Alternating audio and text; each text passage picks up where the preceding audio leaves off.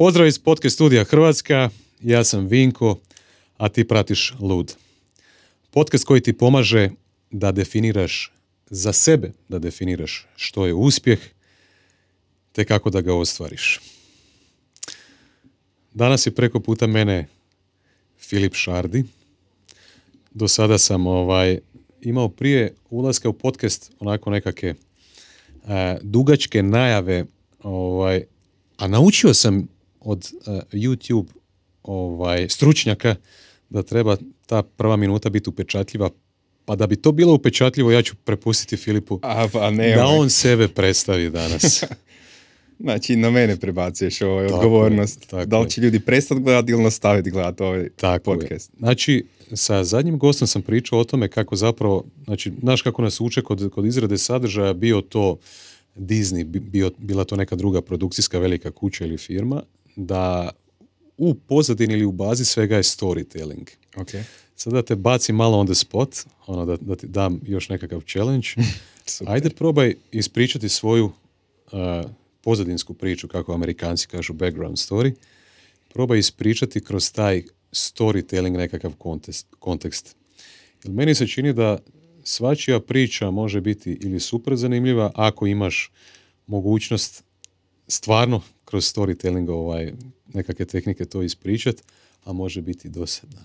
A što nismo snimali za dva tjedna? Jer imam dogovoreno da idem na storytelling radionicu kod naših dragih ovaj, prijatelja. Ajde, sto- pokušat, pokušat ćemo danas pa ćemo vidjeti pa ćemo vidjeti ovaj, kako će to biti poslije, poslije radionice. Ili možda da krenem s onom drugom stvari, kad znaš, pitaš nešto o sebi, ovaj, nedavno sam sad čitao, čitao knjigu ovaj, Untethered Soul, ne znam da li si čitao od Michael Singera. Nisam čitao. Zapravo je preispitivanje tko si ti i što si ti. Mislim, nećemo Dobro. sad duboke filozofije ići u toj cijeloj priči. Mm, Mi smo otvoreni za filozofiju. Pa ne za start, da zadržimo ljude još malo, onda idemo Može. dalje u, u dubinu, ali ona, pod sam početak knjige odmah ti ide, od, odmah ti ide u priču, ono, propitkuješ se, ok, tko je to? Aha, tko je ovaj glas koji govori u mojoj glavi, tko je, i sta- i stalno tko je to, da li si to ti, da li si to ti.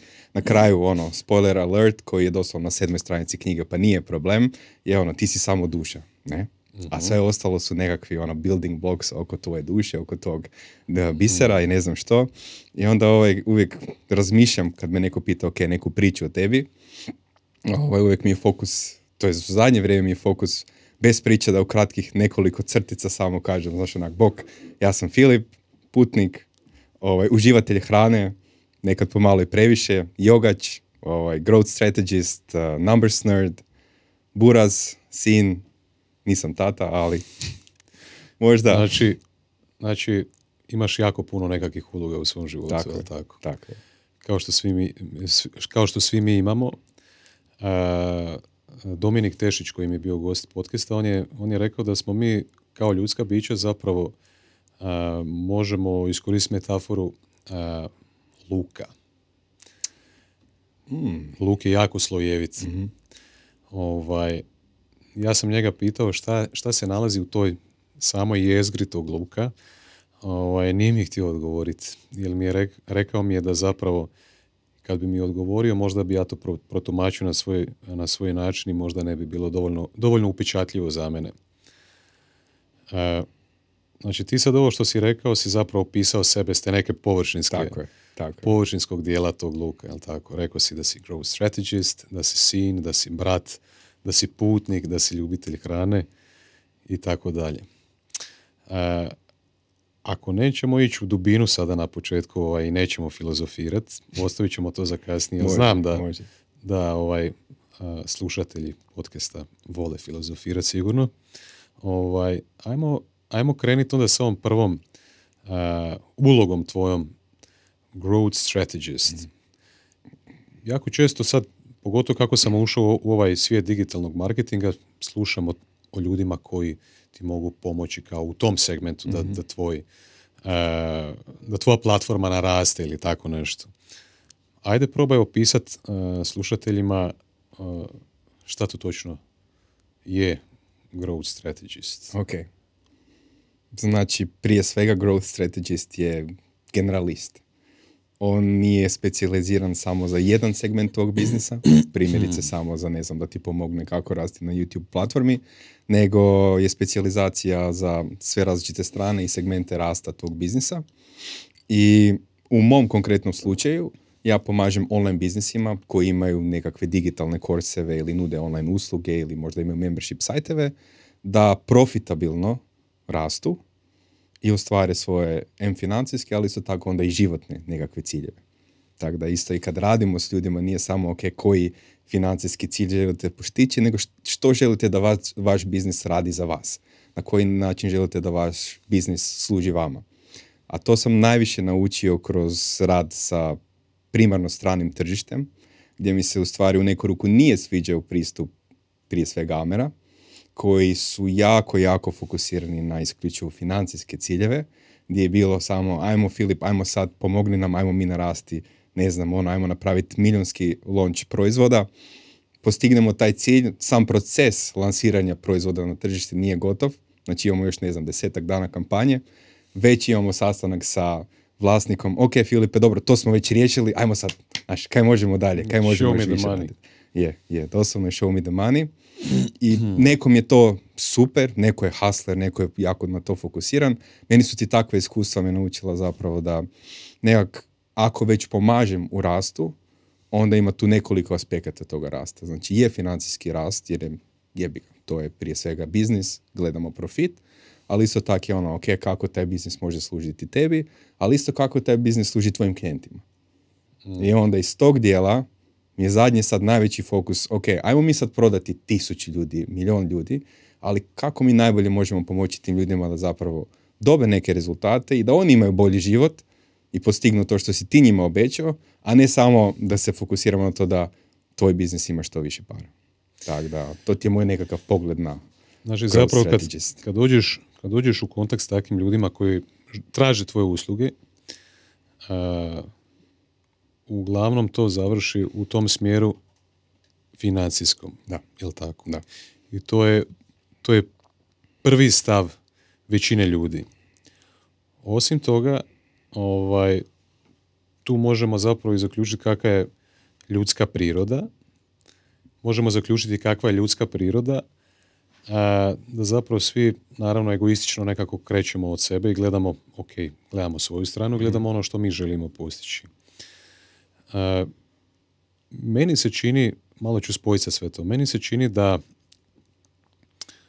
danas ako, ako govoriš o toj metrici financijskoj i govoriš o tome da tvoj 100% fokus nije samo na tom u, u tom segmentu i rastu toga, nego nek, nekakvim drugim met- metrikama. Ja recimo razmišljajući o sebi danas, pa ću onda tebi postaviti pitanje, Može. šta misliš koliko ljudi danas s kojima ti surađuješ, a možda imaš uvida malo i šireg o, o ljudima s kojima ne surađuješ, e, kakva je podjela tu? A, Da li ljudi idu optimizirati ili idu, a, recimo, tražiti nekakve metrike kao što je više slobode, kao što je više ugode, recimo, na radnom mjestu, ili take neke benefite u odnosu na ove benefite. Ja recimo kad idem u, u poduzetništvo, a to je moj cilj, ja ne razmišljam isključivo i čak mi nije u top pet vrijednosti mojih nisu mi novci, nego su neke druge stvari. Prvo pitanje, koliko vidiš oni koji teže samo novcima i nebitan im je poslovni model i te neke stvari u odnosu na one ljude koji teže nekim drugim stvarima. Ja bih ti rekao ovako, prvo, prva stvar koja je tu, znaš, spomenuo si slobodu. Svi žele za, za, za ljude pojam slobode znači različite stvari. Ali onda, ko, kaj sam primijetio da dosta ljudi se zapravo ne, ne preispita što za njih to znači, nego jednostavno vide, ajmo sad reći, gurue ili nekakve celebrity ili popularne ličnosti online, koji ti zapravo kažu, ok, sloboda je ako ti imaš biznis koji zarađuje, ne znam, milion dolara godišnje. I to sad odjednom postaje tvoj ultimativni cilj, bez da se ti preispitaš što to nosi. Možda ti nikad nisi htio biti poduzetnik, možda nikad nisi htio imati, ne znam, ono, tim od 10-15 ljudi koji takav biznis zahtjeva, ali ti si sad, ono, pod pričom da je sloboda za tebe milion dolara godišnje, uhvatio taj nečiji tuđi model i definiciju i ti si sad na to fokusiran. I onda najčešće kaj se događa, imao sam primjera sa par klijenata di smo, smo surađivali, di se postižu ti ciljevi, ali jednostavno to ljude ne ispunjava. Zato što to nikad nije bila definicija njihove nekakve slobode i toga koje oni žele. I oni su sa puno manjim biznisima mogli postići to što, to što žele. onda nas zapravo to dovodi do točke gdje a, ljudi bi trebali imati dovoljno samos, samosvjesnosti i sebi definirati te vrijednosti koje možda kažu na glas, ok, ako ja kažem danas sloboda, ja želim veću slobodu, ja želim veću fleksibilnost, ali šta sloboda znači za mene ili šta sloboda znači za Mhm. tebe, jel tako? To ne moraju biti iste stvari, Da. jel tako? Ja ti mogu iz svog primjera reći di sam ja isto, ajmo reći, popušio spiku, nesvjesno gdje je bilo, ok, sloboda je, on, to je, to je jedan, jedna od klasičnih izjava, sloboda je da ja radim što želim, kada želim i kako želim, ok, to je definicija, i da ja putujem po cijelom svijetu ili di god želim i da me ništa drugo ne dira i da moj biznis ili što god radim može suportati taj lifestyle da bi onda imao period od, ne znam, 2017. aktivno do skoro do kraja 2019. putovanja po različitim zemljama i na kraju cijele te epopeje putovanja zapravo skužim da mene to ne ispunjava. I onda se vratim nazad u Hrvatsku i onda cijeli izdeprimiran se pitam, ok, zašto moj život ne funkcionira, a bio si u najljepšim zemljama, provodio si vrijeme, ne znam što uživo, e, jeo finu hranu i tak dalje. I onda zapravo kad preispituješ sebe, ovo kaj si rekao, a mislim da se moramo dosta često preispitivati samo da nekak iskalibriramo em svoje vrijednosti, što želimo, možda češće što ne želimo. Meni ti u mom slučaju ispalo da meni jedna od, ajmo reći, podefinicija slobode je da imam mogućnost putovanja, ali ne znači da moram biti on the road. Što je ono, možda mala, znaš onak, nijansa, ali zapravo čini veliku razliku, jer nema tog drajva da ja, ako nisam, a što je ono, if then, ako nisam on the road, ja sam nesretan. Ok. I onda se vratim u Hrvatsku, desi se korona, produži se moj boravak u Hrvatskoj srećom na skoro ono, godinu i pola, skoro dvije godine. I zapravo skužim u nekom momentu, pa meni je čisto ok. Pa meni je dobro imati periode na jednom mjestu i to ne znači onda da sam ja nesretan, da pače. Ajde, ostaćemo ovaj, i dalje ovdje, znači kod ove teme growth strategist, Može? ali ćemo se, to ćemo iskoristiti da bi se vratili na, on- na onaj prvi dio. Ok. Otvaramo lupove. tvoje pozadinske priče. E, ajde onda ispričaj nam, molim te, kako izgledao tvoj život u zadnjih par godina, s obzirom na taj posao koji radiš i koji si radio. Ok, mogu onda malo Gdje ovaj, back, back, si? backtrackati još malo. Ajde, onda. može. I zapravo moja cijela growth strategies priča nesvjesno je počela sa, sa mojim prvim bankrotom. Ok. I to je bilo kraj 2013. Sad zamisli, kraj 2013. godine uložiš your ono, soul, life, money, sve u projekt, a, razvijaš projekt godinama, jednostavno dođeš pred zid, nemaš financiranje više, ne možeš neke stvari naplatiti i doslovno, sad kad pričam o tome, doslovno sjetiš taj, taj osjećaj koji sam tad imao.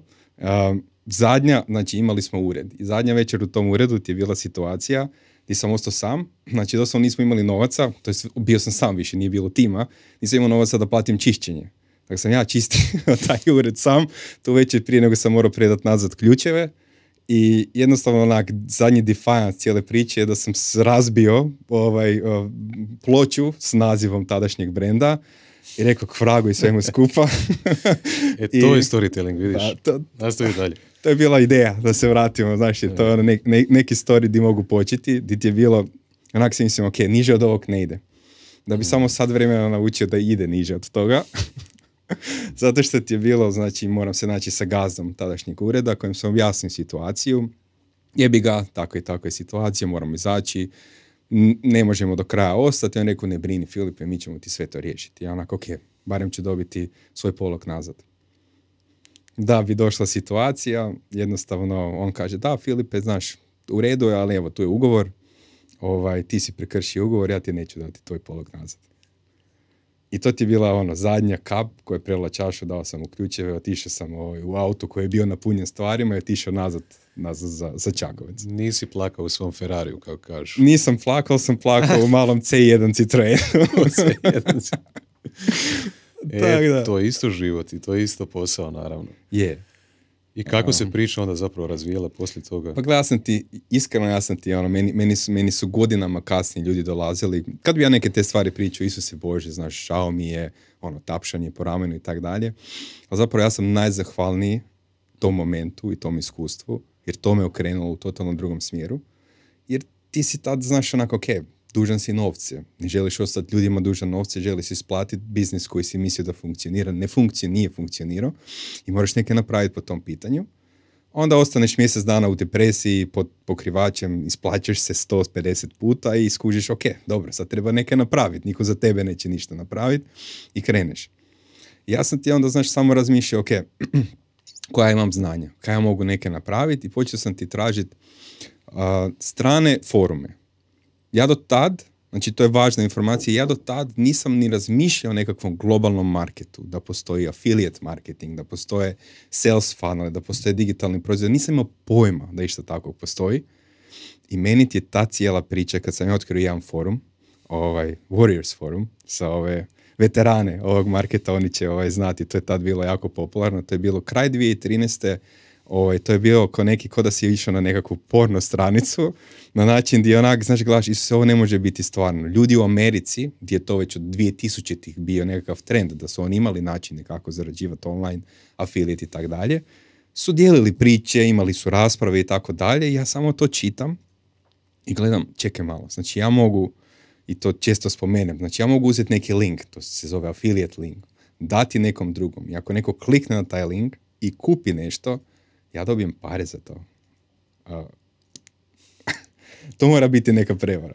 Znači ja sam ti doslovno šest mjeseci nisam se maknuo s tog foruma, ja sam proždirao informacije i kupio sam svoj prvi digitalni proizvod koji je bio građen nekakvog sales funnela tad, znači početak 2014. Ovaj, sa 27 dolara. I to je mi bilo toliko, znači onak strah toga cijega da, svega, da je to jedna velika prevara, sam koristio pen name, znači nije bilo, izmislio sam email, izmislio sam ime, čisto za slučaj da je to prevara, da se ne koristi moje pravo ime. I tu onak, onak gledaš sad, ono, već osam godina kasnije, kakve sve projekte, kaj smo radili, kakve klijente, kakve biznise smo skalirali, ali nevjerojatno mi je da tak nekakva čudna situacija početna i možda tad najveća bol koju sam ono ikad osjetio u životu, me okrenula k nečem di je ono, sad doslovno mi omogućava, omogućava da živim svoju slobodu, ajmo tako reći. Znači to je zapravo sve krenilo u kraj 2013. početak 2014. Da. kad si ti naišao na taj forum, kako si rekao? Warrior, Warriors forum. Warriors forum, ok. Gdje si zapravo ovaj, zajedno sa drugim ljudima koji su kao ti možda i startali, neki su bili već imali iskustva u, u tom polju, zajedno ste jedan od drugoga učili kako napraviti uspješni posao u tom polju, tako? online biznis. Bilo ti je, znači tad još nije bilo online priče, nego je bilo ok. Ljudi su ti imali, najčešće su Ameri imali pitanje i probleme oko tehničkih stvari. A ja sam ti od uvijek bio nerd. Od uvijek sam bio više fokusiran na development, na tehničke stvari, na dizajn i grafiku. Ono, imam, imali smo kompjuter ko klinci već od, ne znam, drugog, prvog osnovne čak. Mhm. Neki PC, ne znam, ni koji, 486 ili tak neke. Ali a ovaj, uvijek me to zanimalo i onda sam skužio, iako ja ne znam marketing i ne znam sve te stvari, ja znam tehnikalije. Onda sam ti ja njima počeo pomagati i davati savjete kako kreirati page.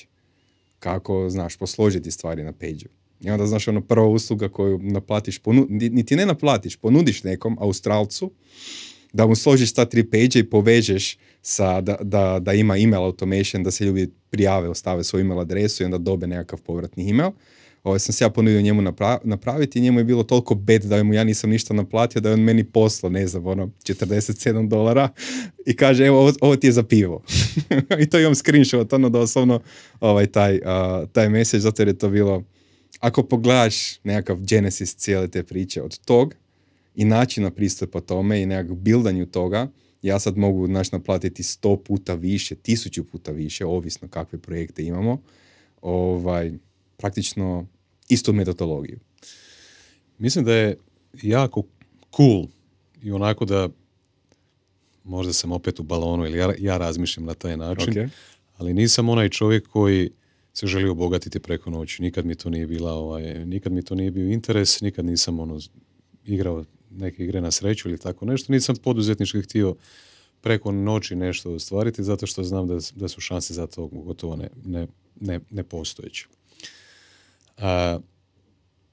I pretpostavljam da postoji jako puno ljudi koji sad ovo slušaju i gledaju, koji su sigurno razmišljali o tome, ok, ja bi nešto online prodao, Mhm. pa to je super, pa to je digitalni proizvod, pa tu nema troška proizvodnje, ono, napraviš jedan nekakav kurs, ovaj, taj kurs se može prodati ili u sto puta, ili u tisuću puta, ili u milijun puta, moj nekakav jedinični trošak proizvodnje svakog novog ne postoji zapravo, znači proizvodio sam jedan proizvod, ja ga mogu prodati koliko god puta hoću. A, ajde nam daj zapravo kako izgleda realnost toga. Mhm. A, da li je to tako jednostavno? Je i nije. Koje, koje, koje, koje su a, značake toga? Šta si naučio ti do sada? Jer ti si sad u tom polju već deseta godina. jel Pa skoro deseta godina. Deseta Da, godina. Skoro deseta godina. Ako malo proširiš s ovim što smo malo ranije radili, slično polje, ali lokalno, da. Ajmo zaokružiti na deset, zvuči, zvuči Ok, ovaj, kredibilnije. Ajmo sad opet se vratiti na ovaj dio, growth strategist. Može. Znači, imao si jako puno ovaj, iskustva u tih zadnjih godina, što vlastitog, što kroz rad sa nekakvim klijentima Mhm. koji ra- proizvode nekakve proizvode ili daju nekakve usluge online. A, šta si naučio kroz tih zadnjih deset godina kako taj posao funkcionira? Da li je taj posao dostupan svakome?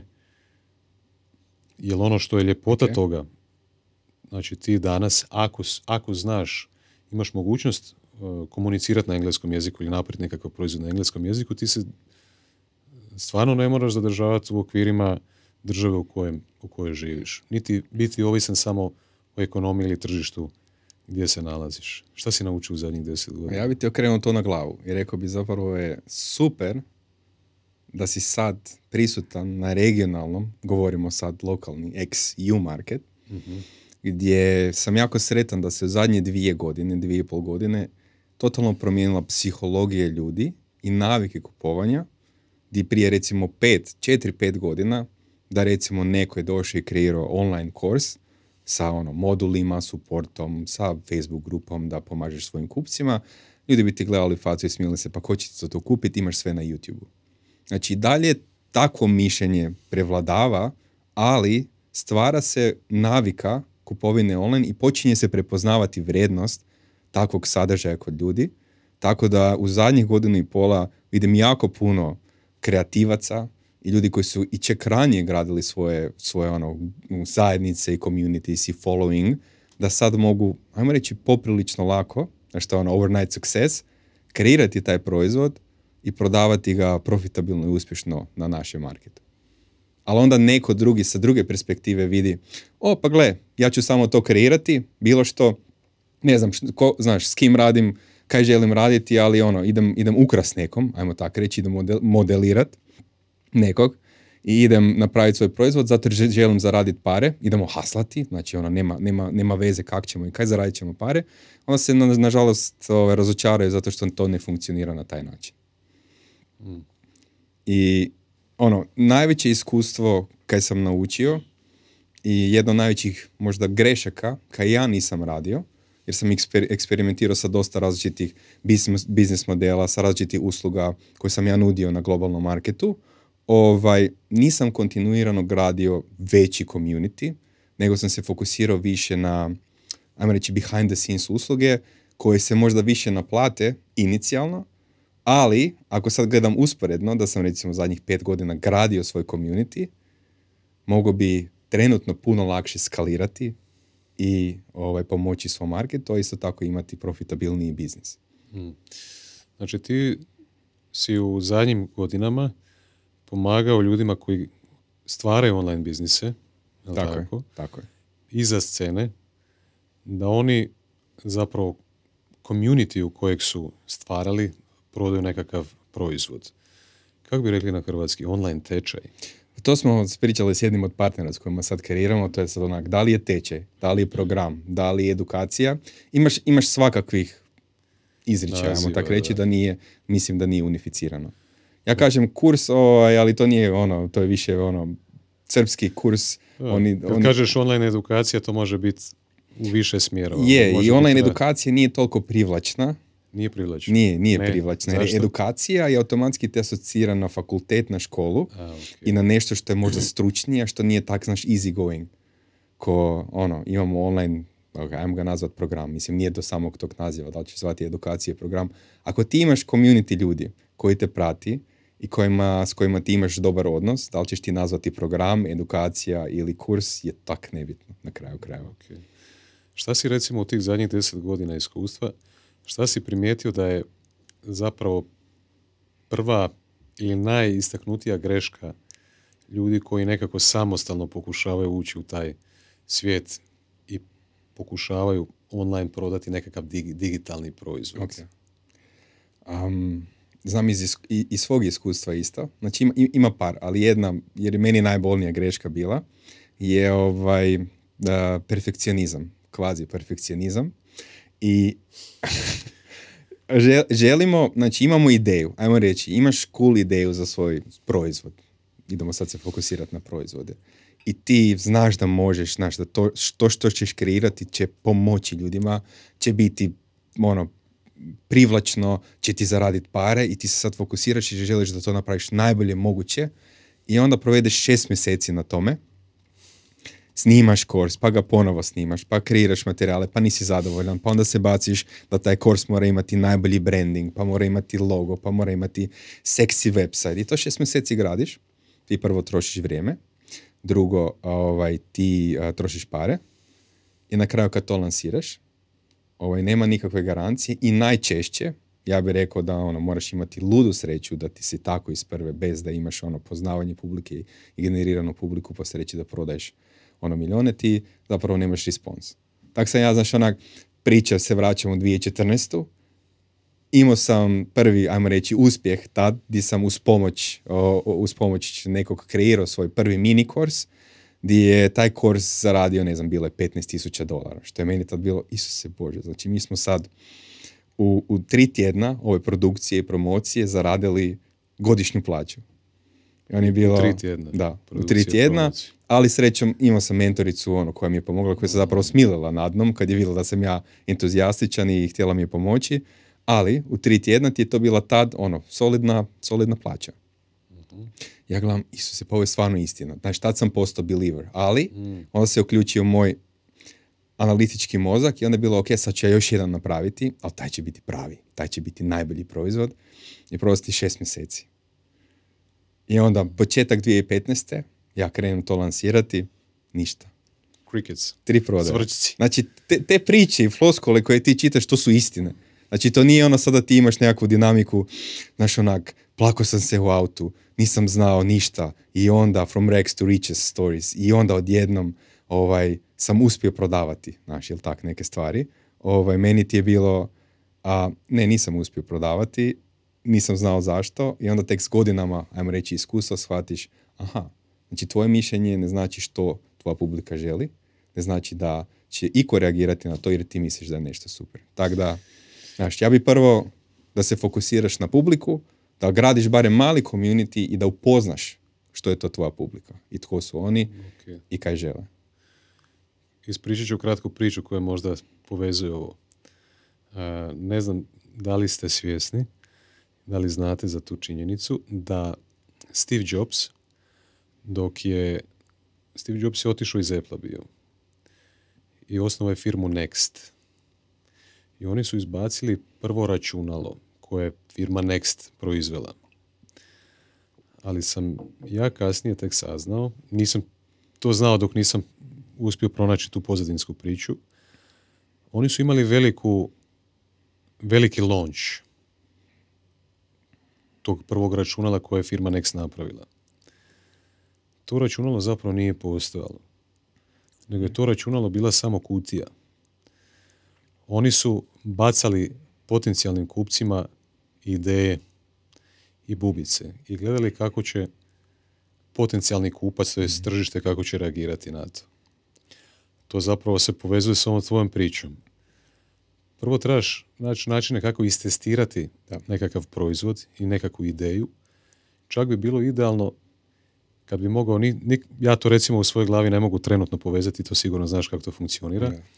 Kako istestirati čak do načina da da ti da, ne da bude potencijalni kupac, nego je već je kupac, ako ga testiraš dosta s nekim malim financijskim iznosom, 5 eura, 10 eura, 20, što god 50, ovaj, ali čisto da testiraš unaprijed da vidiš da li ima potražnje za tom temom ili za tom vrstom proizvoda i tek onda ideš zapravo u kreiranje tog proizvoda. Ili se to danas tako radi od strane profesionalaca koji rade te Pa to je, to je kak, kak- da, to je kak bi ja preporučio. a, ako neko doslovno kreće da ono ne krene sa kreiranjem proizvoda, nego doslovno ponudi plaćenu uslugu, recimo konzultacije, koje mogu biti nekakav simboličan iznos, ali daje isto obećanje koje bi dao taj kurs. Znači ti doslovno ne trebaš imati produkciju, ne trebaš snimati ništa, neko ti da recimo 20 eura da vi provedete 60 minuta, da mu pomogneš, ajde kreirati u fitnessu smo, da mu pomogneš kreirati trening plan, a što ti radiš istovremeno? Ti zapravo live pričaš sa svojim kupcem, snimaš taj razgovor i dobivaš direktan feedback od njih koji su zapravo to boli i što njemu zapravo treba. Jer kad neko kaže, ok, ne znam, želim izgubiti kile, nije sad da je onak, ok, moj cilj je ja želim izgubiti 5 kila, nego ja želim, ne znam, se bolje osjećati kad se pogledam u ogledalo. Ili ja želim biti privlačniji. Ili ja želim, ne znam, onak, ići na Tinder i sad ovaj, želim biti u top formi i želim se dobro osjećati i želim naći nekog. To su prave želje. A ti onda kad kreneš nekim pričati i kad imate razgovor, i onda možeš ući u dubinu i ljudi se i upuste i onda zapravo saznaš što je, što je s tvojom publikom. I onda nakon takvih, znaš, 10, 15, 20 ili 50 konzultacija, ti imaš super bazu svojih klijenata, poznaješ puno bolje svoju publiku i onda možeš donijeti odluku, ok, koji je moj sljedeći korak. Da li je to kurs, da li je to nešto drugo ili nešto treće. Ok. Zapravo ponudiš publici kao test nešto što možeš odmah deliverati. Tako je, tako je. Jer ne možeš nekome naplatiti, ne znam, 50 eura nešto i onda vidjeti, aha, potražnje je bilo, sad ću ja za tri mjeseca ili četiri mjeseca napraviti nešto. Znači, ljudi, neće, neće ti niko dati predujam ovaj, u sljedećih tri, četiri mjeseca na obećanje nekakvog proizvoda, jel tako? To može teoretski funkcionirati, znači vani, ali gledaj sad, mi uspoređ- uspoređujemo, ja mislim da tu ne bi baš funkcioniralo, jer to je onak, ne vjerujem ti, ja neću ti ja dati pare unaprijed, znači ono, prvo im pokaži kaj ja moram platiti, pa ću ja platiti, ali vani dosta, dosta ljudi, pogotovo, znači ako imaju barem neki mini audience ili credibility, oni čak i prodaju svoj kurs mjesec dana unaprijed, ali to je ono maksimalno mjesec dana unaprijed, imaju pro, ono, proces prodaje i najave i tak dalje, oni ga možda još nemaju snimljeno. A onda se događaju dvije situacije. Znači, prvo je da ti dobivaš naravno pare unaprijed, ali dobivaš isto potvrdu da tvoja publika želi i onda si motiviran, ali prisi- prisiljen snimiti to zato što ono, moraš deliverati jer si rekao da je datum prvi deveti kad će oni primiti svoj kurs. Ali to očito radi neko ko već ima iskustvo u, Tako u je. proizvodnji toga, jer sad kad bi ja išao prvi put to radit, ne znam kako uopće. Ne preporučam to za nekog ko prvi put radi. Kažem, moguće je, tako, ali, ali ono, ne, nemojte to raditi ako još niste imali barem prvi uspješan kurs. Tako je. E, puno mi se tema otva- otvara i pitanja sad dok pričamo o ovome. E, šta si primijetio do sada, recimo, e, ajde, da se držimo online courses, da se držimo toga. E, šta se više prodaje i za čega više ima potražnje kad bi tematski to podijelio u, u dvije velike podjele, bi rekao soft skills ili hard skills meke ili tvrde vještine, ne znam kako bi na hrvatski to preveo. Da li je to ono, naučit ću te kako bolje komunicirati, naučit ću te kako biti lider, naučit ću te kako, ne znam, biti organiziraniji, produktivniji ili takve neke stvari, to bi sve išlo u sferu soft skills. Okay. Ili, s druge strane, a, naučit ću te kako da a, stvoriš community od 10.000 ljudi na Instagramu ili naučit ću te kako da radiš a, Facebook ads, naučit ću te kako da radiš Google ads. Šta se više prodaje ili za čim, za čim ima više potražnje? Pa gledaj, imaš ono nekoliko najpopularnijih sfera, ajmo reći niša, koje, koje su uvijek, ajmo reći, profitabilne, zato što ako nekom možeš pomoći da zaradi više para, ili ne izgubi pare, ili da bolje izgleda, to je nešto što se doslovno prodaje, to su najpopularniji marketi. Ali postoji druga strana te priče, pošto Ljudi znaju da su to najpopularniji, najprofitabilniji market i tu postoji najviše konkurencije. I onda ti se tu, ako se gleda nekakav market sophistication i audience awareness, možemo objasniti kasnije koncepte, onda ti se puno moraš više potruditi na nekakvom takvom marketu da prodaš, da ljude uvjeriš da kupe to što imaš za prodati, jer su već vidjeli sve. Ne padaju na nikakve marketinške trikove i ti ako si, ist, i ako si legit, puno više truda treba da to napraviš. Tako da ja ne bi više se fokusirao na te nekakve specifične niše, nego koliko dobro znaš iskomunicirati svojoj publici njihove boli i njihove probleme, na što je ono pain and desire. I prvo sam, kad sam kretao raditi, gledao sam, ok, dobro, to su, znaš, basics, stalno moramo to prolaziti, se to je dosadno, to nije toliko važno, ali sad kad imam skoro 10 godina iskustva, sad se sa svim stvarima vraćam nazad na foundations i nekakve baze i ono pillars of growth, zato što vidim da je to najvažnije. Ako ti kreneš s tim principima, toliko si puno olakšaš pristup kreiranju sadržaja koje publika će ono, konzumirati, da imaš video views, da imaš followers, kreiranju sadržaja koje, koje publika želi kupiti, znaš, kreiranju followinga koji će te pratiti ne samo mjesec dana jer si sad neki trend, nego koji će vjerovati tebi i, i ono, biti s tobom godinama. Tako da, mislim da je ono, ajmo se vratiti na foundations, bilo u kojem marketu jesi, malo uložiti više vremena, znači ono sharpen the axe before you cut down the tree, i onda ide na one, ok, ajmo sad zaraditi pare ili monetizirati tu cijelu priču. Koliko puno pitanja imam za tebe. E, što se tiče povjerenja, recimo, meni se čini, ovdje zapravo kad, kad se radi o digitalnom proizvodu, ti često prodaješ informaciju, jel tako? Da. U konačnici. Kad, kad pogledaš u bazi toga šta, šta je to zapravo. E, I onda mi se nameće to pitanje zapravo povjerenja.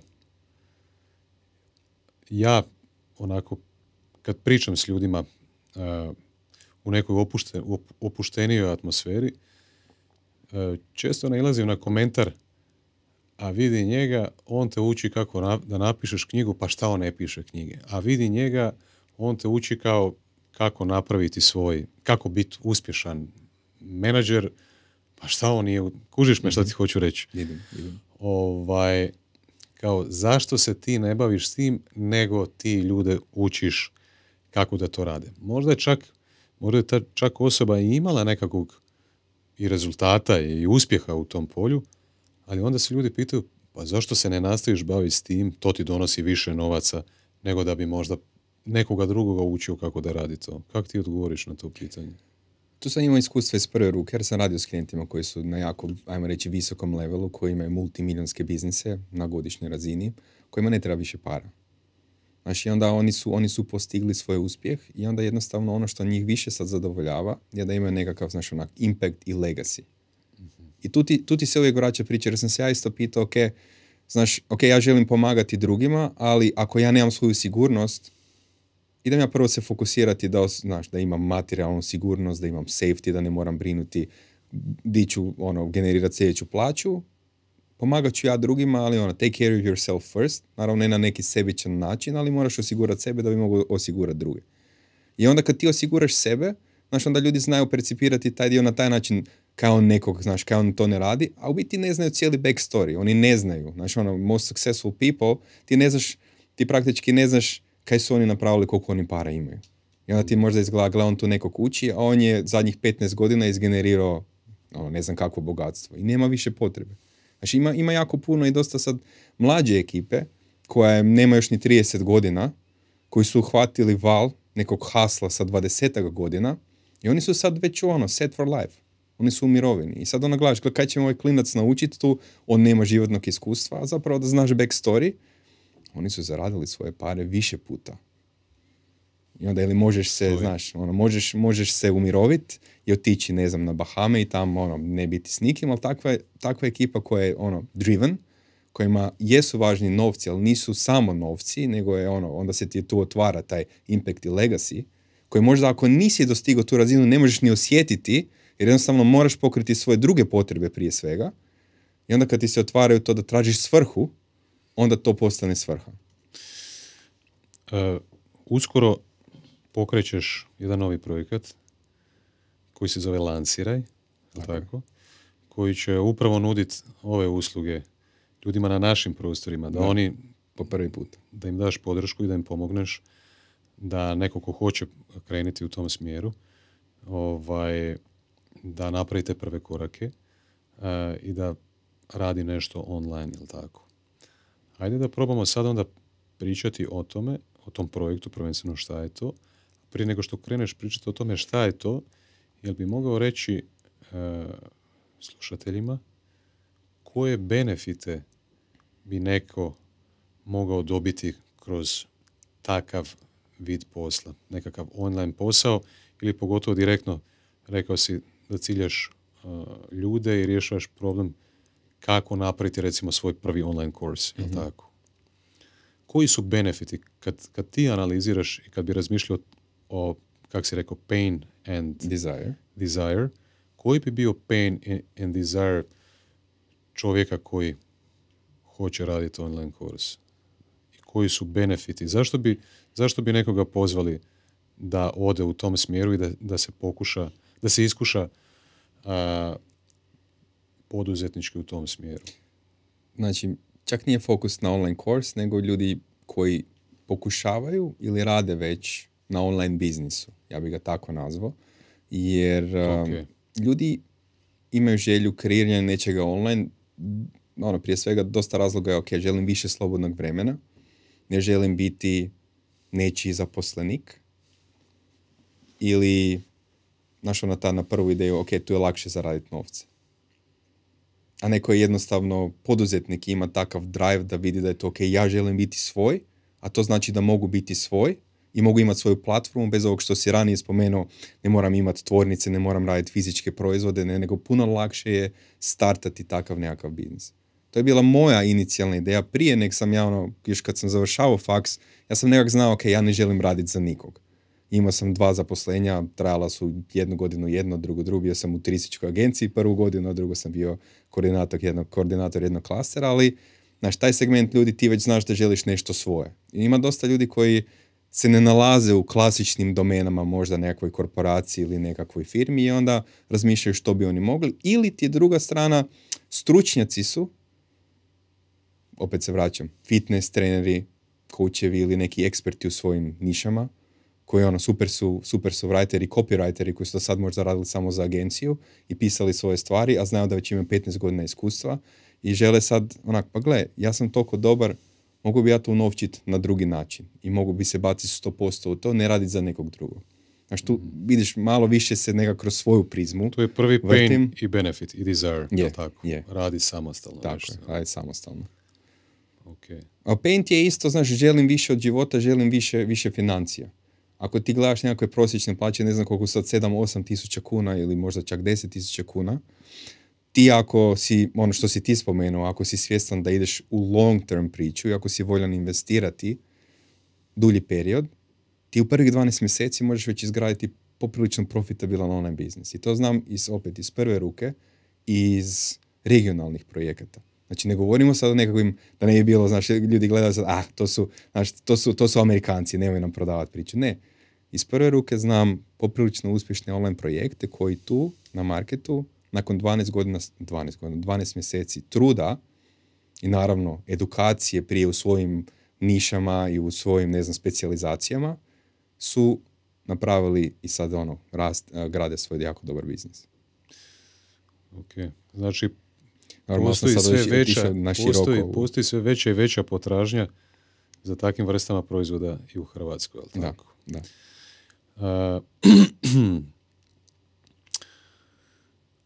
daj mi reci, ja sam često razmišljao o tome, razmišljam o tome šta ja recimo kupujem od tih nazvućih tak edukacijskih proizvoda. A, povijesno postoji najviše potražnje, a i ponude za tradicionalnim medijem kao što je knjiga. Fizičke knjige, to jest analogne, digitalne, bio to Kindle ili nešto drugo. Audio knjige su postale jako popularne. Uh, online courses ili možda nekakve online radionice, online seminari, svašta nešto online Ok. danas.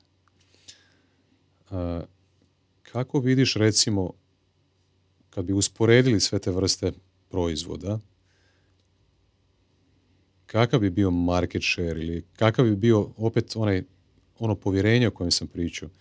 Da li je istina da, da i dan danas ljudi će prije izdvojiti novaca i kupiti neku knjigu u odnosu na nekakav online kurs možda?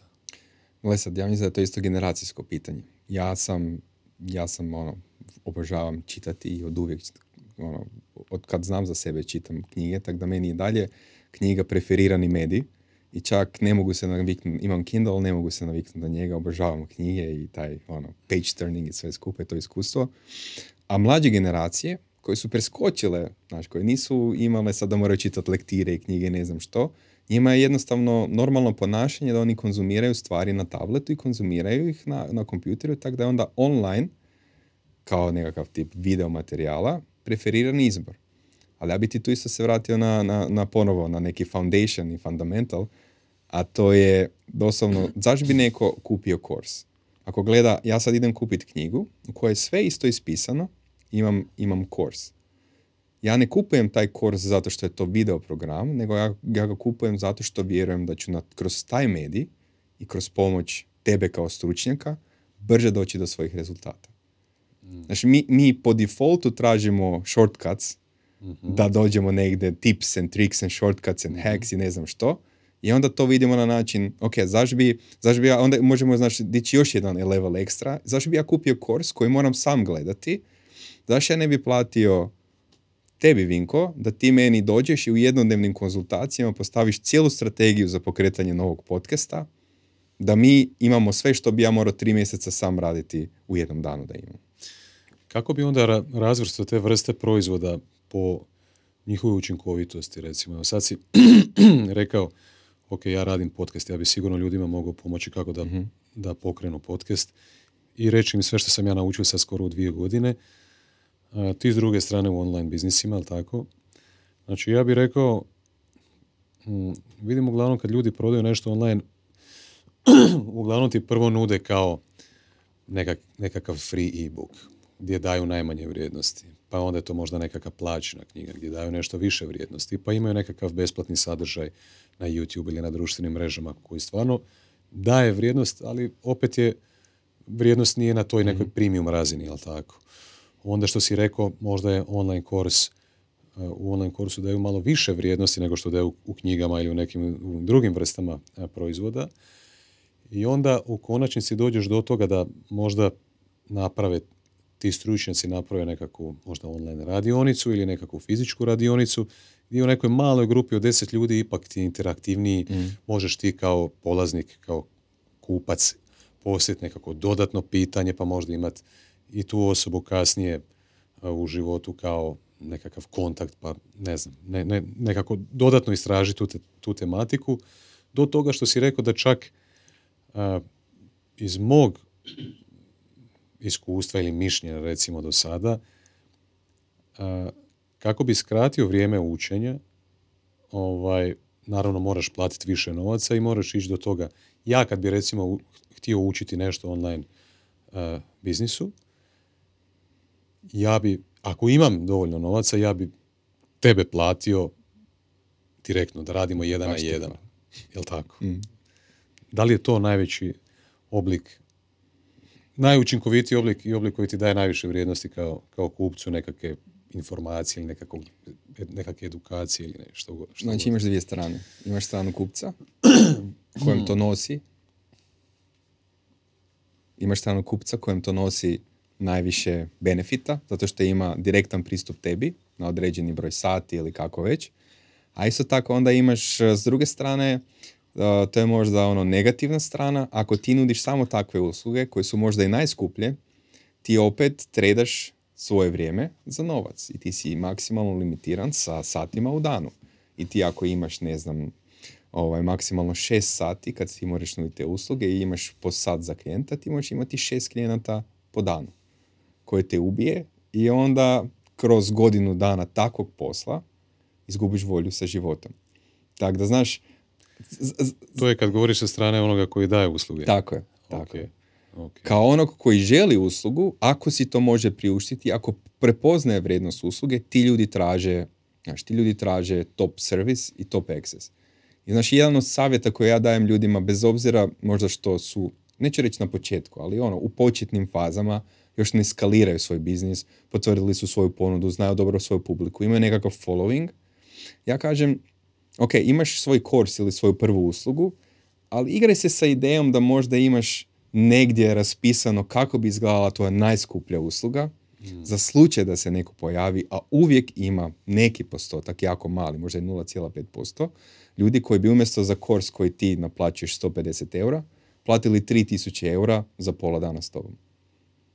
I onda ti se desi najčešće kad imamo vježbu, kad znamo raditi tak s ljudima, kad to raspišu, da u roku od sljedećih nekoliko tjedana je, e, znaš kaj se desilo, Filip? se prodao sam, prodao sam ovaj proizvod, kojeg, uslugu koju nikad nisam ni imao prije. Zapravo najpametnije što možeš napraviti kao kreator takve usluge da, da diversificiraš te usluge, jel tako? Da. da imaš i premium usluge, da imaš i one usluge koje su nešto jeftinije, koje ciljaju malo veću masu ljudi, ove koje ciljaju naravno manji broj ljudi koji su spremni platiti više novaca i da napraviš nekakav price range proizvoda, usluga, njihove, njihove, njihove vrijednosti i tako dalje. Da, idealno. S čim bi krenio zapravo? A to sam htio reći. Znači imaš stage rasta. Jer ako ti sad opet kreneš u ideju biznisa i nisi ni potvrdio svoj da neko želi platiti tebi pare, a već imaš ideju, znaš, ja ću tu prvo napraviti kurs, onda ću napraviti nekakav grupni coaching program, onda ću napraviti nešto di ti i ja možemo raditi jedan na jedan. Ti opet samo, znaš, kreiraš ideje i ne radiš na stvarnom generiranju i rastu publike i kreiranju kupaca za najmanji program, jer želiš prodati, kad si osmisli, onda želiš prodati sve. Znaš, samo čisto mala digresija, ovo što sam ti ranije rekao, ja ljudima kažem, to imajte ono, kad kreirate neku idealnu najskuplju ponudu, to imate sa strane, nemojte se na to ni fokusirati, izvadite taj as iz rukava kad vas neko zatraži. Ali ostanite fokusirani na nekakvom core programu ili core konzultaciji usluzi za start. Znači kad ljudi kreću i u početnim nekakvim fazama su gdje bi ja rekao, znaš, onak uh, imaš možda nekakav social following i ti si sad počeo prodavati svoju uslugu, ili si ono, na neku sreću počeo ovaj, prodavati svoj digitalni kurs, drži se toga. Nema imati više od dva proizvoda i dvije ponude. Čisto da ti ostaneš fokusiran, ali da i tvoja publika ostane fokusiranije. Jer, znaš kaj ti se najčešće događa, pogotovo vani, gdje je tržište malo veće, i onda je lakše, ajmo reći, imati taj inicijalni boost inicijalni rast, onda ti ljudi, ne znam, pokrenu, imaju, imaju svoj kurs. Evo da konkretan primjer dam. Imaju svoj kurs koji traje šest tjedana, i ljudi u toj niši kupe kurs, dobe rezultate, sve super funkcionira. Lansirali su proizvod, zaradili su 150 tisuća dolara, ali što se onda dogodi? Umjesto da se fokusiraju dalje na to, oni se počnu igrati. I onda je, pa ja ne bi to radio na takav način. Ja bi možda smis, onu, koristio onu, znaš, onu novu svježu taktiku koju sam vidio kod ovog tamo. I onda ti se krenu s tim igrati i onda si razmrdaju sistem koji funkcionira i tri godine poslije, imao sam situaciju, doslovno, dao sam konzultacije klijentu 2018. je bilo, 2020. imali su super launch, sve je dobro prošlo, lansirali su proizvod, zaradili pare, rekao odlično, vi ste na putu za ono milijone. Za dvije godine imamo sastanak, oni su na rubu raspada sistema. Ja, meni ništa nije bilo jasno, kaj se sad događa. I onda idemo analizirati, to, ovo je dio growth strategist, idemo analizirati cijeli biznis da vidimo, ok, pa što se događa sa vašom publikom? Sa kontaktima koje privlačite, sa kupcima koje kreirate? Da li ste neke nove programe smislili? I onda kad bi to sve izanalizirao sam vidio, znači ništa što su oni probali nije bilo bolje nego ono što su prije dvije godine pokrenuli. Moj savjet njima je bio, kad je tad bilo smiješno, dajte maknite sve ovo, ponovite onaj proces i kaj se dogodilo? Za mjesec dana opet su bili na konju. Znači nekad je toliko jednostavno da je onda glupo ti zvuči, o Isuse Bože, ono mi je rekao, e, radi ono što funkcionira. A ti si mm. ušao u svoju glavu i dvije godine si razbio i skoro ti je propao biznis, skoro ti je propao brak i ne znam što, zato što si se zaigrao jer si ti vizionar i želiš se igrati stalno. Kužiš. Ja, nisi vidio, vidio dalje od svog nosa, neko, neko sa strane ovaj, te mogao lagano uputiti. E, da li, sad recimo slušatelj, evo, e, i gledatelj, gleda, sluša nas dvojicu, i ovaj i on ima interesa recimo i čak i od ranije, možda smo ga sad malo inspirirali kroz, kroz razgovor, da stvarno napravi nešto ovaj, na tom polju ovaj, s tim poslovnim modelom online biznisa nekakvog. Možda je to taj, ajde, nek bude online kurs. I sad, e, on nije taj koji je stručnjak u tom polju, recimo. Ja, istraživajući do sada to polje, sam nekako primijetio da ljudi uglavnom govore o nekakve tri, tri uloge. Znači, uloga stručnjaka gdje ti direktno prodaješ znanje koje imaš, jel tako? Onda uloga nekakvog, oni su to nazvali novinara. Postoje ljudi koji recimo, evo, Tony Robbins je napisao knjigu Money Masters the Game. On je intervjuirao desetak najvećih stručnjaka uh, u, recimo, u polju investiranja i onda je napisao tu knjigu. Znači, on je iskoordinirao to njihovo znanje, skratio vrijeme, recimo, čitatelju da, i zapravo mu dao mogućnost da stupi u kontakt uopće s tim visoko uspješnim ljudima i s njihovim znanjem, jel tako? To je ta neka druga uloga nekog mm novinara ili istraživača, recimo. Ja vidim tvoju situaciju i zapravo tvoj može, i tvoj podcast može kao biti, da. Može biti, da, dobar model, znaš. Tako je. Ili je treća uloga kao nekog posrednika. Ok, ja ću angažirati neku osobu koja možda ima znanje, recimo kako napraviti Facebook mm ads, ja ću njemu dati platformu, ja ću njega kao stručnjaka staviti u prvi plan, ja ću odraditi onaj back-end dio kao što ti recimo ovaj isto, isto planiraš raditi. Da li postoji još neka uloga ili da li može neko krenuti uopće? Ili, ja znam da je mene to na početku ovaj, odvraćalo ono, pa šta ću ja ikome, šta ću ja ikoga išta učiti kad ono, prvo ne želim biti u toj ulozi, drugo, ne znam. Ovak, um, znači ovo je zadnji, zadnji profil ljudi koji su spomenuo, znam, znam ih par koji u stvari nemaju ništa. Znači oni nemaju svoju publiku, oni nemaju svoj proizvod, ali to mi zovemo u, ono, u online svijetu konektori.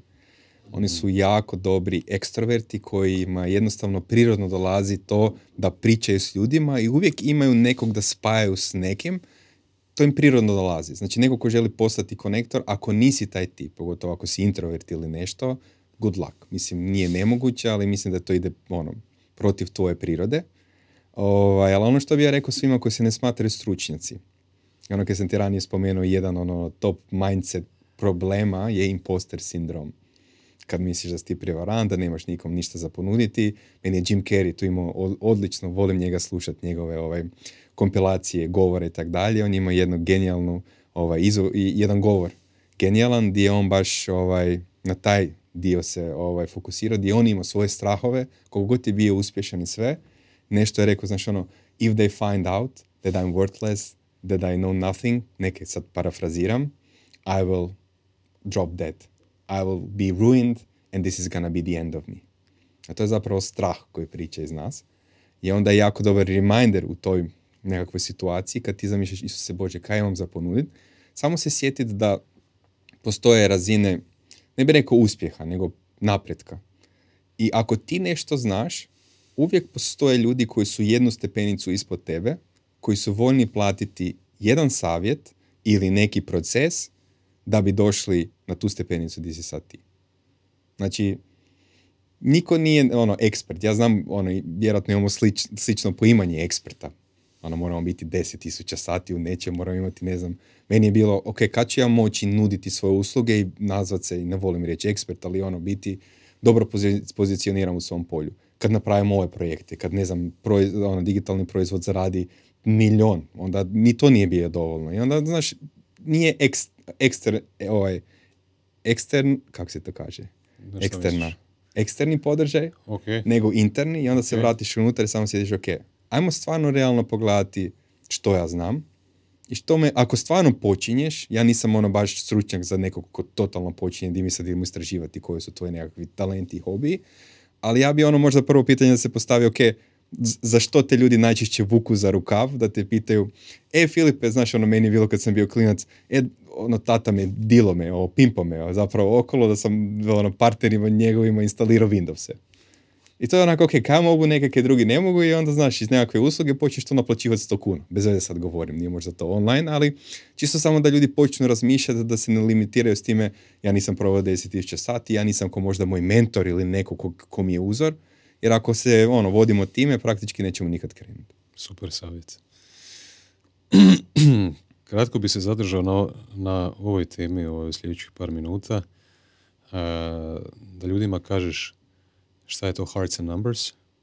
A, I možda malkice da prođemo, jer sam ja bio dio isto uh, biznis retreata koji je bio na Braću prije par mjeseci, u šest, Da. pred kraj šestog mjeseca, ili tako je bilo. Ovaj, najdrži ti jedan godine meni osobno. meni Možda ne najdrži, ali u top. neću reći zašto mi je danas Da. možda današnji dan draži, ali ovaj, e, šta je Hearts and Numbers? I onda malo da popričamo o retreatu koji je bio Pa Hearts. Hearts and Numbers je isto nastao silom prilike, ovaj, kao framework ili moj pristup rada sa online biznisima, ovaj, gdje smo, ono što smo u početku krenuli pričati, gdje, gdje sam shvatio da su ljudi previše fokusirani na numbers, na, na financije i da samo, samo žele znaš, ono, što više, što više kupaca, što više klijenata, idemo sad ovaj kurs prodati da dobijemo, ne znam, tisući ljudi unutra, a neću reći da im nije stalo do njihovih kupaca i publike, naravno da im je stalo, jer ima ono, ako neko ima drive i želju iz pravih razloga, to je da ono, to što ima podijeli s nekim i pomogne drugima, naravno zaradi para, ali pomogne drugima u procesu. I onda sam primijetio kako su ljudi doslovno fokusirani, ajmo samo, ok, brže, više, jače, veće lončeve, više para zaraditi, mi je bilo, da, ali što je sa vašom publikom? I imali smo klijente, imali smo situaciju gdje je bio nekakav dosta velik launch, tu govorimo o nekakvom milionskom iznosu gdje je 5000 novih kupaca došlo na jednu platformu i cijeli sistem se srušio. On nije imao dovoljan support tim da bi uopće mogao odgovarati svim tim kupcima, nije imao dovoljno support coacheva jer je samo bilo cilj financijski, a što će se kasnije desiti je, je bio problematika i što se onda dogodilo? Oni su prodavali membership model, u projekcijama je to bilo odlično, ali nakon prvog mjeseca, znači nakon prvih 30 dana, jer su ljudi imali užasna iskustva, oni su imali churn rate, znači ljudi koji su cancelali njihove usluge, nekih ono ogromnih 30-40%, gdje je normalno možda 5-6% ako. I tu je onda bilo, oh, fuck, znaš, to je, to je važno. Znači, primijetio si ono što smo pričali na početku, da čak iz tvoje pozicije kao poduzetnika, ali čak i iz pozicije korisnika tih proizvoda Da. i usluga je pogubno samo razmišljati. Znači, ako napravimo skalu, ovdje si rekao hearts, ovdje numbers.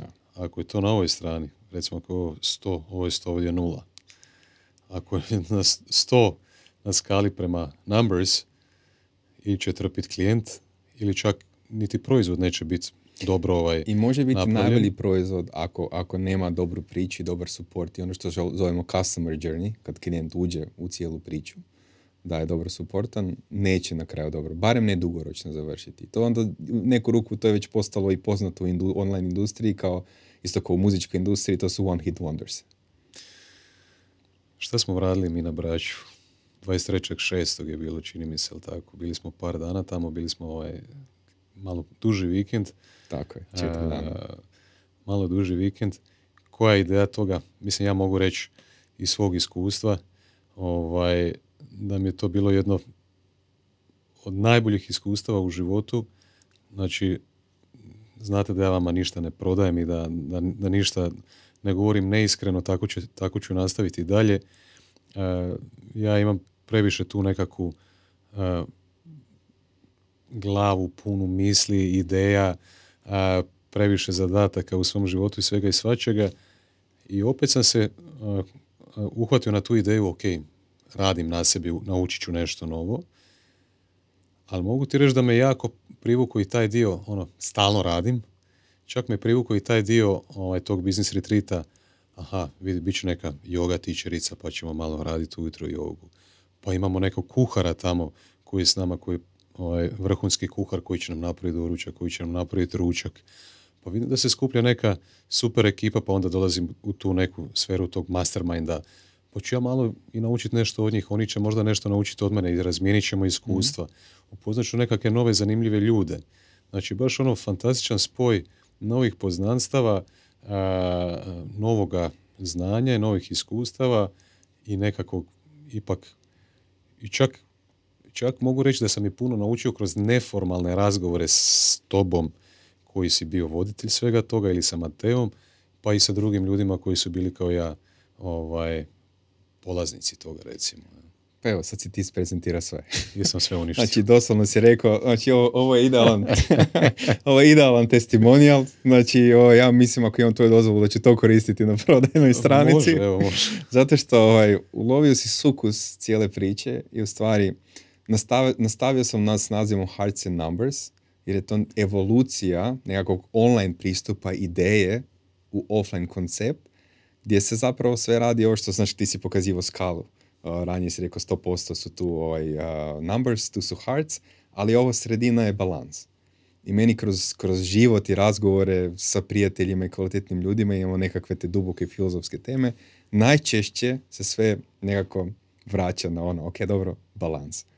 I onda je ideja za offline event bio, ajmo mi napraviti okruženje gdje možemo poduzetnicima, onima koji to žele postati ili kreativcima pomoći da ras, grade svoj biznis, ali isto tako, pošto znam kakav ste profil ljudi i da ste previše u poslu i da ste fokusirani, ajmo malo dati im dozvolu isto da se odmore i da si napune dušu. I zato je ono tagline zapravo bio grow your, uh, grow your business while recharging your soul. Predobro. Uh, Filip Šardi, osim ovog, mogu reći, ok, neki dan sam objavio, ovaj, od Antona sam podijelio, uh, bio je post na Instagramu Monetize your soul. Uh, To mi se jako svidjelo.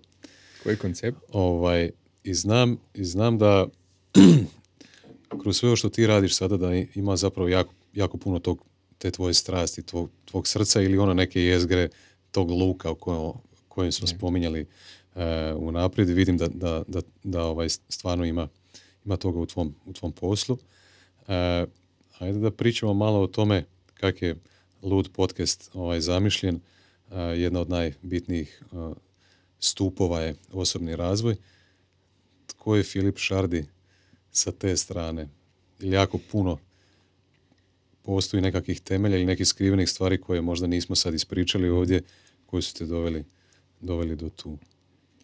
Pa uvijek sam ono, za start uvijek sam volio čitati. To je bila nekakva prva, prva faza online, ne, online, nije više on, sad smo offline. Ajmo se sad vratiti nazad, back to the roots. A, nekakva faza osobnog rasta i razvoja, jer bi kroz različite materijale i knjige, prvo bi bilo, bile bijeg, a onda zapravo na, na, na- prvu mi pada knjiga koja mogu reći mi je onak promijenila život, ajmo tak reći.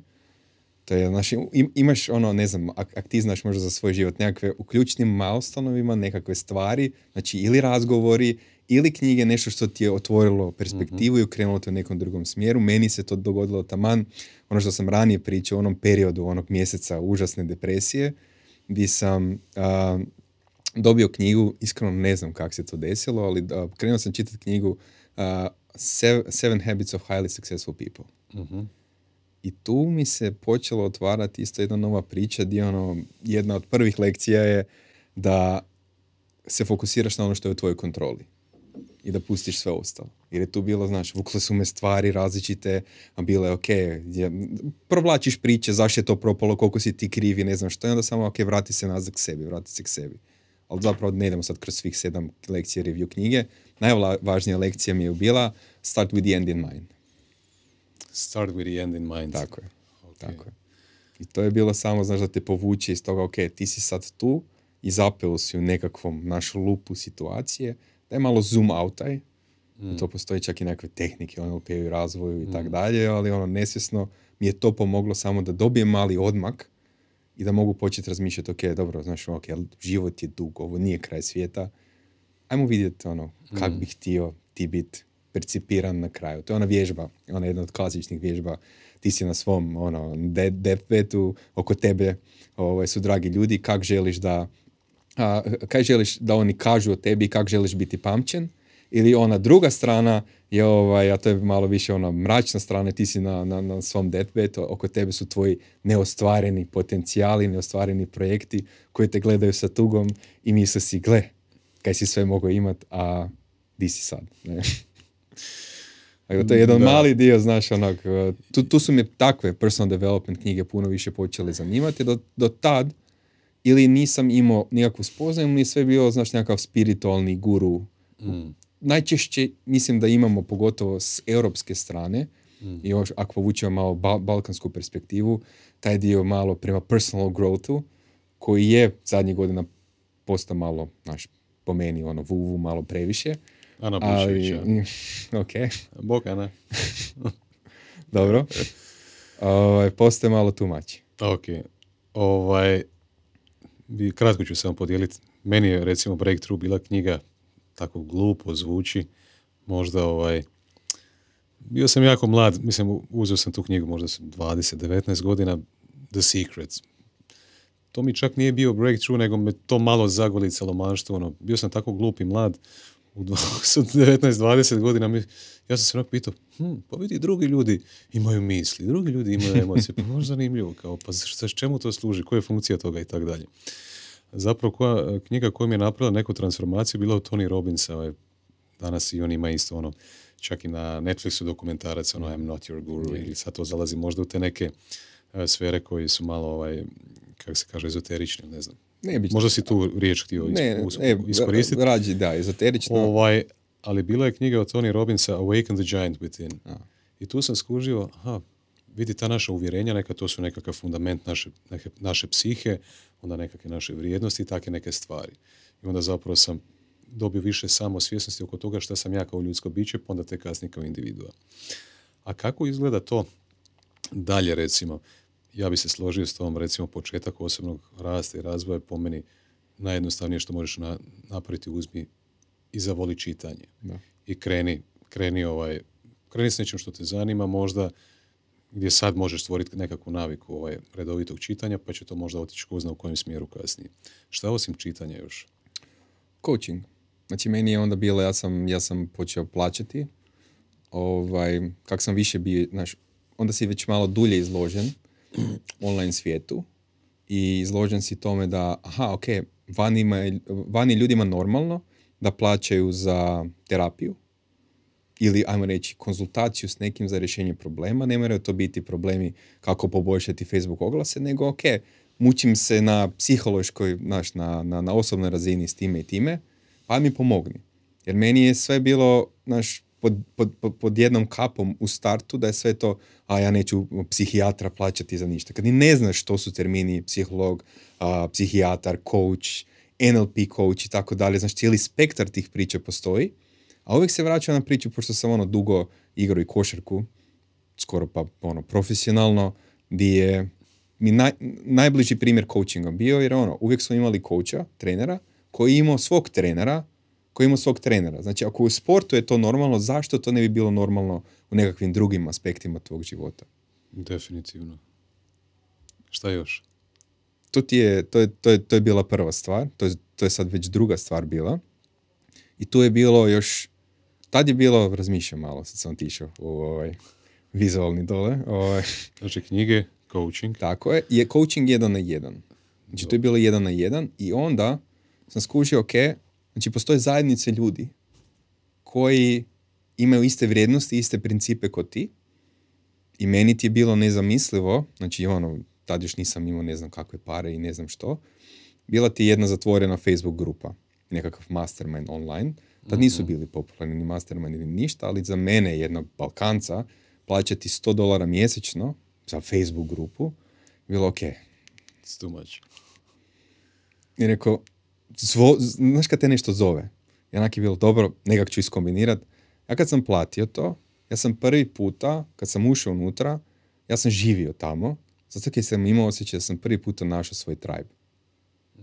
Ljude koji razmišljaju na, isti način, koji su driven, koji su motivirani, koji žele raditi na sebi, koji žele rasti. Tako da mislim da je nekakva, to znači nekakva progresija, ok, sa sobom počneš razmišljati, onda imaš razgovore sa nekim jer još nisi otvoren da bi dijelio to sa svima i onda nađeš možda nekakvu grupu ili za zajednicu zatvorenu, otvorenu, nebitno kakav si, ovaj, da počneš vidjeti da drugi ljudi imaju iste probleme i da nije samo da ti neko koji je u poziciji coacha, nego neko koji je u poziciji ravnopravno s tobom, ima isti problem, može pomoći na način da ti možda ne sudjeluješ, ali slušaš njegov problem jer je isti koji ti imaš i praktički čuješ rješenje iz, iz druge ruke. Tako da meni ti to jako pomoglo. Dvije, to je bila 2016. 2017. tu onak sam imao čak najviši rast. Mm, ja sam ovaj, ti to znaš, smo pričali o tome, ja sam ovaj pokrenuo Mastermind. Mastermind se zvao Lud Mastermind, čak, čak postoji Facebook grupa nas Htio sam o tome desetak, malo danas pričati nas, svakako. nas desetak koji smo bili tamo, ovaj, smo se sastajali svaki četvrtak dvije godine zaredom. To mi je jedno od najljepših iskustava u životu, definitivno. Znaš, ono, ja sam preselio se prije pet i po šest godina u Zagreb i htio sam tu naći isto mišljenike. To mi je recimo, kad razmišljam ono pain, to mi je bio Mhm. najveći pain. Htio sam naći inspirirajuću okolinu i isto mišljenike. Ja sam to, ovaj, kako nisam to imao tu u Zagrebu, onda sam sam sebi to stvorio. Možda jednog dana ispričam na podcastu ovaj, kako je to Moraš. krenilo. Obavezno. budem, is, budem ispričao, sigurno. E, ljudi će saznati kada. ovaj, I stvarno, jedan od najboljih koncepata što ti kažeš, coach je neko ko tebi postavlja pitanja i zapravo ja kažem da je coach pojačivač tvoje samosvjesnosti. Zap- Zapravo, kroz kvalitetna i precizna pitanja ti kad toj osobi to zapravo sam sebi odgovoriš nešto na glas, postaješ svjesniji nečega što ti je bilo možda skriveno. Jel? E, isto tako sa e, mastermind grupom ti si zapravo, to je peer, peer-to-peer grupa. Tako. Svi smo jednaki, niko nije ispod ili iznad jedan drugoga i to je isto ljepota, ljepota te I, to je dobro da to objasniš jer malo ljudi, mislim da na ovim područjima nije poznat taj model. Vani su ti koncepti, što je coaching, što je mastermind, vrlo poznat je tu ljudi malo miksaju, pa onda ne znam, coaching, recimo grupni coaching programi se nazivaju mastermindima, a onda svejedno je coach taj koji vodi cijelu priču o kome sve ovisi. I nema, to je samo semantika, ali zapravo se ne zna očekivanja. I onda kad ti dođeš u jednu mastermind grupu, da se vratiš sad na ovo, kako to zapravo izgleda, što je mastermind grupa kad imaš peer i svi su jed- a, jednaki i razmjenjuju iskustva. Reću vrlo kratko i vrlo brzo, a to ću ostaviti za, za jedan drugi podcast. Znači, peer-to-peer grupa, svi smo jednaki. E, kako sam ja to radio, znači postavili smo si ciljeve koje smo javno objavili grupi. E, i grupa je zapravo bila tu da ti bude podrška, e, da ti bude, kak se kaže na engleski, accountability, nekakvi partneri, accountability, znači da, da te drži odgovornim, da, da radiš na tome, da, post- da taj cilj koji si si postavio, da ga za- zaista i ostvaruješ, e, da te inspirira, e, da ti da podršku, a kasnije da ti da i kroz onaj connecting koji si malo prije ti spominjao, ako tebi treba nešto, znam čovjeka, spojit ću te s njim i tako dalje. Znači, to mi je bilo jedno od najboljih iskustava, a budem jednog dana pričao malo više o tome. Krenit ćemo u završnih par pitanja. Da li si možda eksperimentirao sa meditacijama, sa vizualizacijama ili s takim nekim Jesam. alatima i tehnika, da li možda neke druge alate i tehnike koristiš u svom životu koje bi ti pomogle? Pa meni ti je, znači, to Je, ti, to ti je to dobar, to je- dobar reminder zapravo, nekakva sljedeća faza, a, otkrivanje meditacije. Otkrivanje meditacije, to je u stvari u jednoj teškoj 2019. godini, ono kad sam spomenuo da mi, znaš, ono, kroz ta silna putovanja već bilo dosta svega. Tu sam silom prilike krenuo meditirati jer više ni, osjećaš da nisi povezan više sa sobom, zapravo gubiti se nekakve vrijednosti i kompas, jer ono što sam rekao ranije, putovao sam, a nisam bio sretan. Na prekrasnim lokacijama si, ne znam, ono, Novi Zeland prođeš, prođeš, ne znam, ono, Tajland, prođeš Bali, to bi se trebalo biti inspirirajuće i tak dalje, ali ništa te ne, ništa te ne centrira. Jednostavno je bilo, ok, dobro, negdje sam pročitao i krene meditacije i onda sam tad, kako sam skušao da nakon, krenuo sam ono, možda pet minuta. I to je jednostavno awareness, mindfulness meditacija, bez vođenosti, bez ičega, da ne kompliciram si životne stvari, nego je samo bilo, sjedi sad u miru i diši. I broji si disanje. I kad dođeš do 10, znači udisaj, izdisaj je 1 i 2, kad dođeš do 10, resetira na 1. I to ti je meni pomoglo da bi prvo krenuo 5 minuta, 7, 10, došlo do 20 minuta i ne znam, ono, 180 dana bez prekida, gdje stvarno onak neku ruku me vratilo da, ne znam, da ne poludim ili nešto. I onda nakon, nakon toga, ono što mi je sljedeće zapravo jako pomoglo kao praksa, to je sad zadnje, najnovije, je yoga.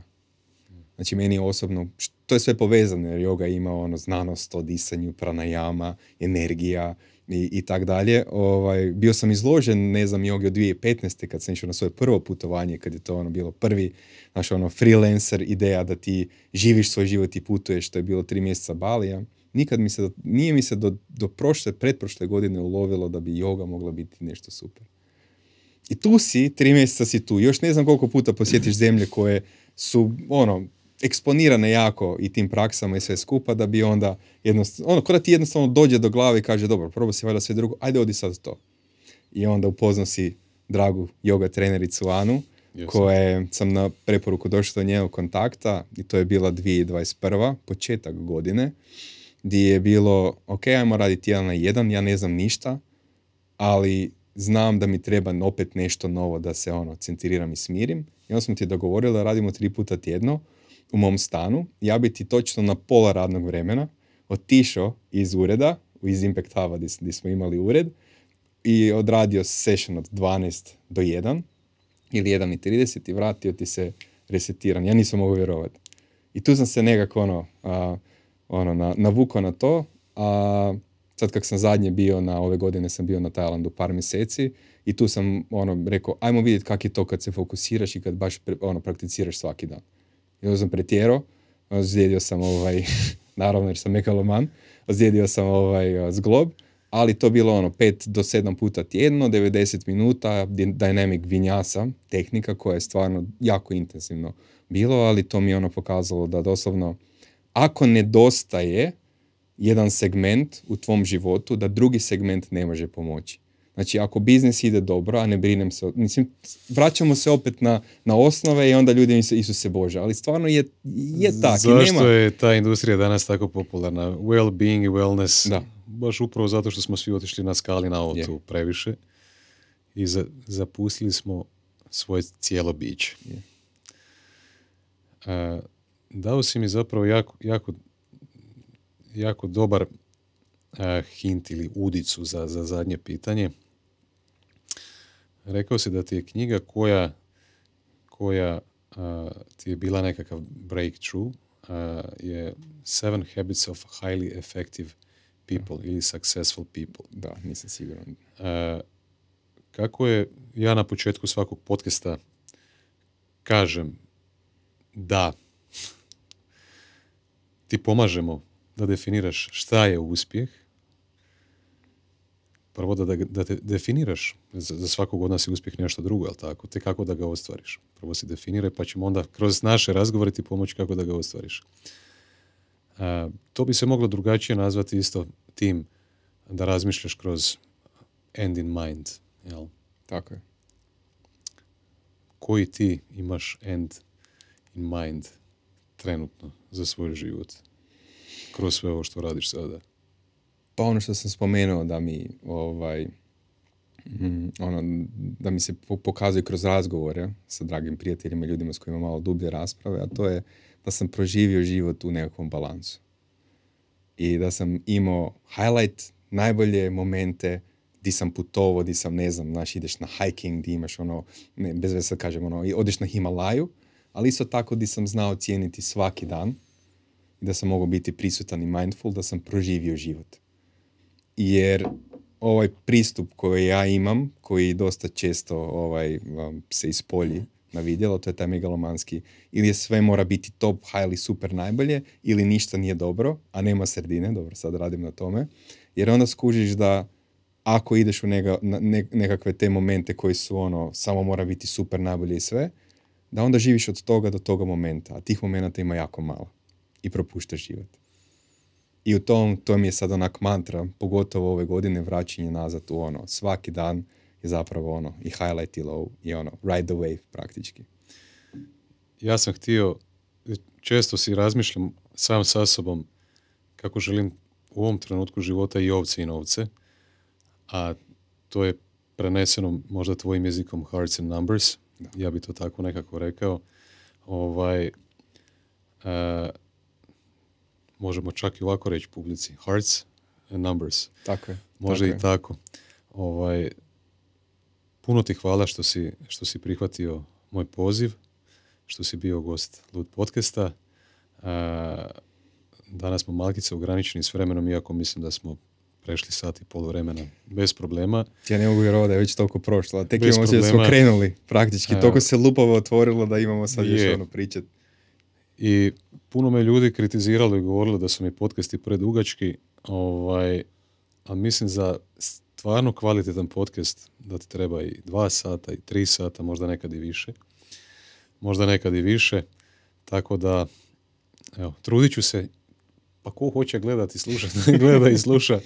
Ovaj, ali imam osjećaj da bi ovaj naš razgovor bio još, kak, kak bi rekao, još više organski, ovaj, da, da smo stvarno produžili kak, kako je kako bi trebalo još, još nešto. Pa nastavit ćemo ga, bit ćeš ti moj gost na, na ovom projektu i Ja ću bit, platformi, tako da Evo, ćemo nastaviti, evo. To Drago be mi continued. hvala ti puno još jednom. Vidimo se. Hvala Ekipa tebi. za dva tjedna. Možeš i ti Filipe pozdraviti isto. Vidimo se za dva tjedna, ekipa. Nedjelja u jedan sat. E, nemoj otići. E, stisni sljedeći video. Imaš Loot Clips, gledaj tamo. Nemoj pobjeći s YouTube-a. Aj bok.